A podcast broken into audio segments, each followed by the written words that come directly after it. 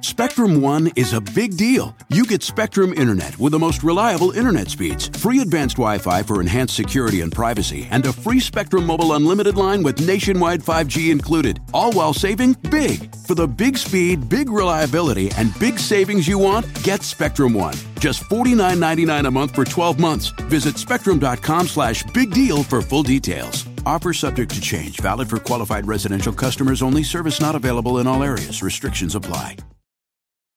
Whether you're a morning person or a bedtime procrastinator, everyone deserves a mattress that works for their style. And you'll find the best mattress for you at Ashley.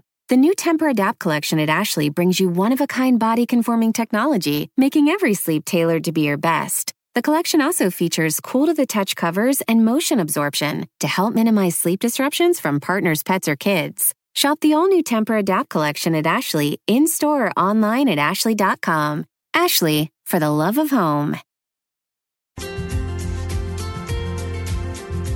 Hi, I'm Dr. Ellen Hendriksen, and this is episode 15 of The Savvy Psychologist. I'll help you meet life's challenges with evidence based research, a sympathetic ear, and zero judgment. We'll use the best of psychology to help you be happy, healthy, and most importantly, yourself. Last Sunday, I was at my local drugstore looking at birthday cards for my dad and sister in law. Both my boys were with me, my two year old in a carrier on my back, and my five year old systematically working his way through all the cards that play tinny electronic music when opened. About 10 feet from us was another parent son pair. The son was tall, but clearly young, maybe 13, probably just coming off an early teen growth spurt. And this is what I heard Son, I found one she might like. Dad, withering sarcasm, not looking at the son. Congratulations. Son, do you think she'd like it? Dad, angry, almost spitting. Can't you figure that out? Don't ask me stupid questions. Son, what about this one? Dad, ripping it from his son's hand. For whom? If you'd focus, which you haven't done yet today, we'd have been done with this a long time ago. And something about the way he stressed whom made me think they just had a what are you, stupid conversation about grammar. Son, for Tina, she'll be seven. Dad, well, whoop dee doo. Son, don't put it back. Please don't put it back. Dad, putting it back. I can't believe you. Stop bothering me. He pulls out his phone and stalks off. During the exchange, I was facing the birthday cards, but I certainly couldn't see them. I could feel myself getting hot and sweaty, and my heart was pounding. There was something about the nakedness of their exchange that made it clear that this wasn't a one time argument. Now, we've all seen hissed, heated exchanges in public places. People get angry, people argue. However, most people try not to make a scene. They make an effort to stifle their baser behaviors. But with this dad, it seemed to be normal, so much so that he forgot it wasn't normal to others. To me, this was different than wondering whether or not to offer advice during a toddler meltdown. Developmentally, it's totally normal for toddlers to melt down, but it's not normal for a parent to verbally humiliate a completely level headed teen. To be sure, the dad wasn't hitting or cursing his son. He wasn't even yelling. His conduct wasn't illegal, but it sure wasn't okay. Plus, if he's doing this to his son in the greeting card aisle, I shudder to think what he could be doing at home.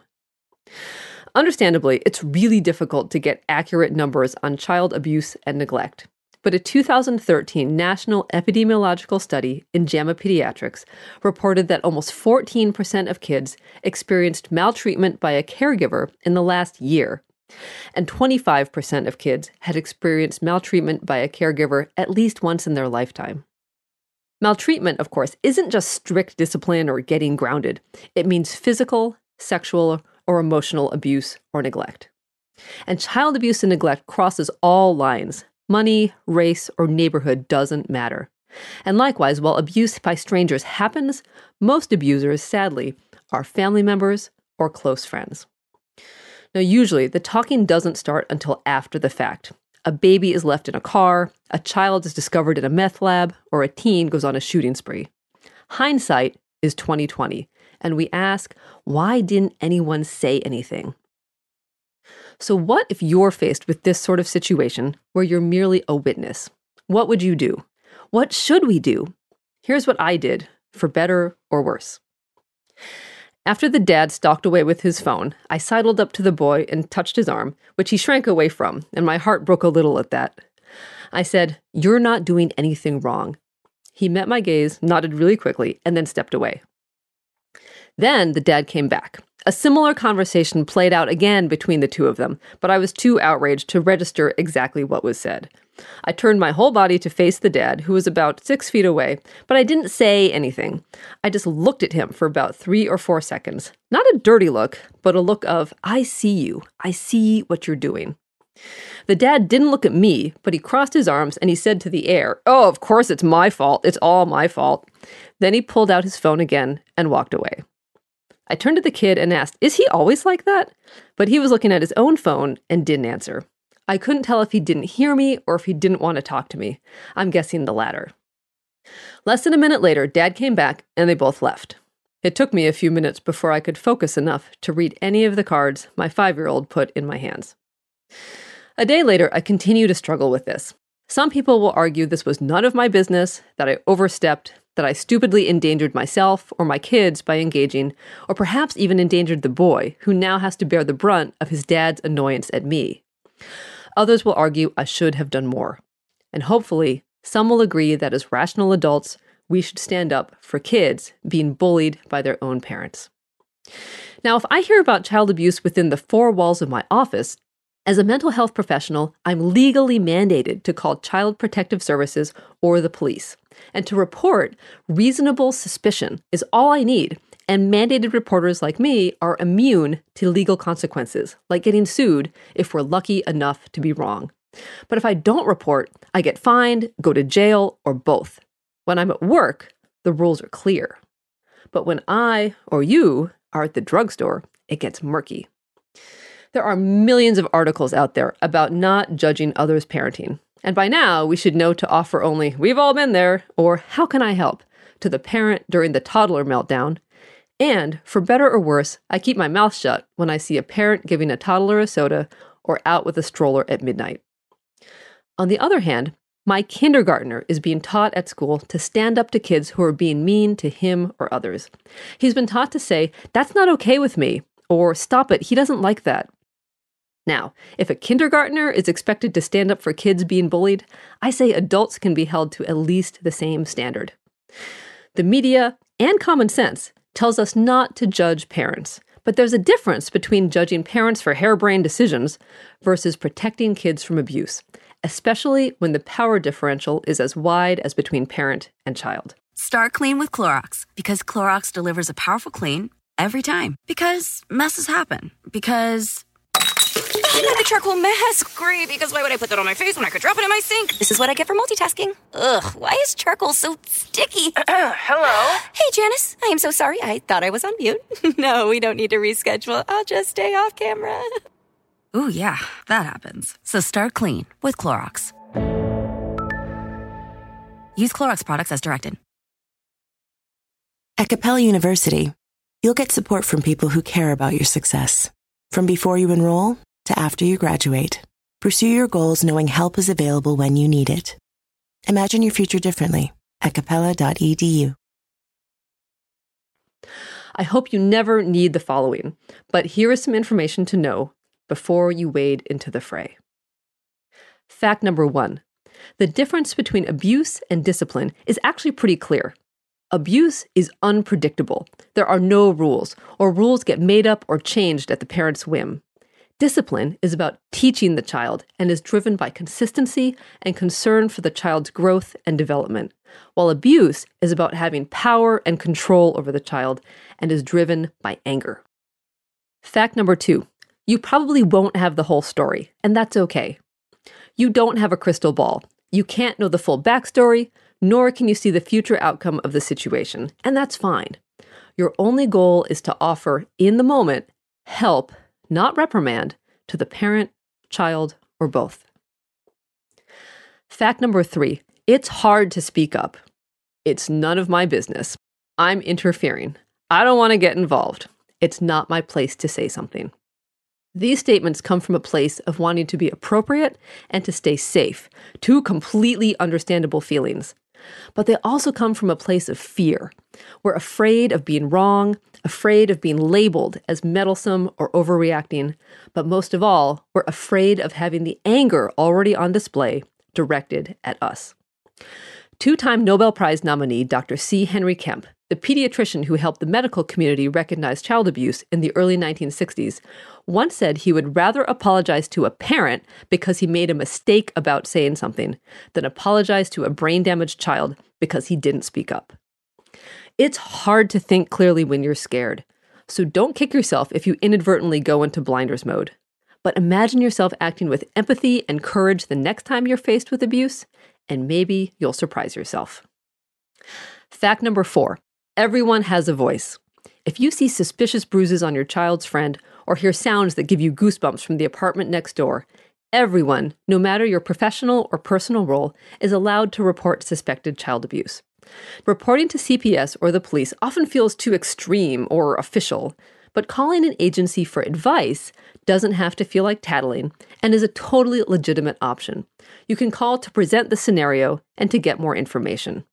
You could also call a school guidance counselor, a religious leader, or a physician. If you suspect it, others probably suspect it too, so don't let a child slip through the cracks. In California, where I live, individuals just trying to do the right thing can make anonymous reports, and your state may have a similar law. Fact number five if you have time, observation is your best information.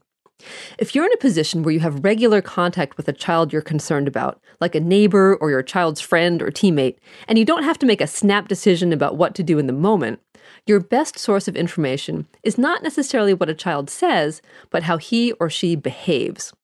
Because they can't stop maltreatment, kids who experience abuse or neglect bend over backwards to invent ways to get them through daily life, from spacing out to acting out to withdrawing to extreme people pleasing.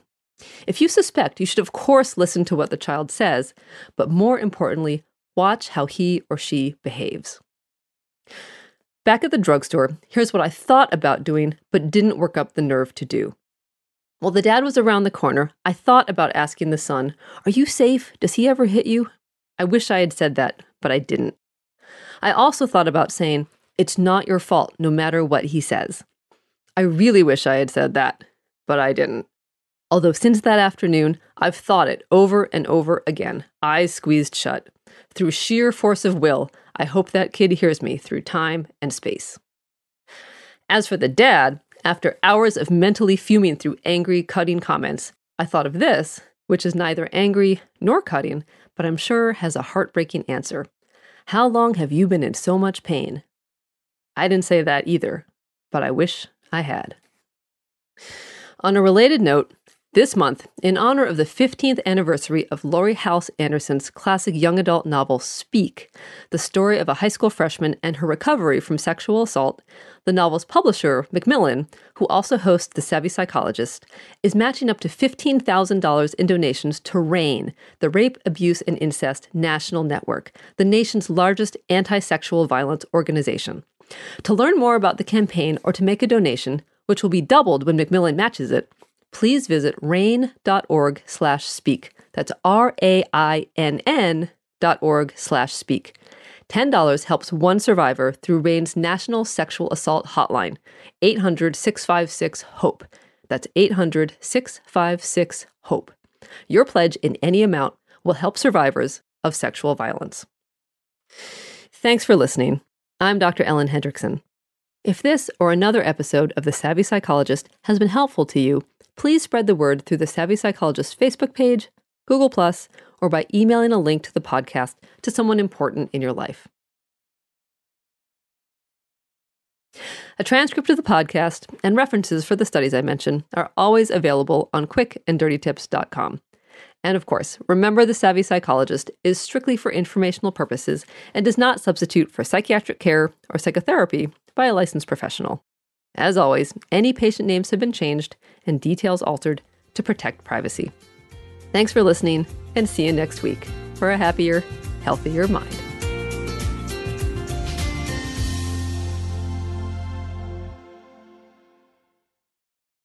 At Capella University, you'll get support from people who care about your success.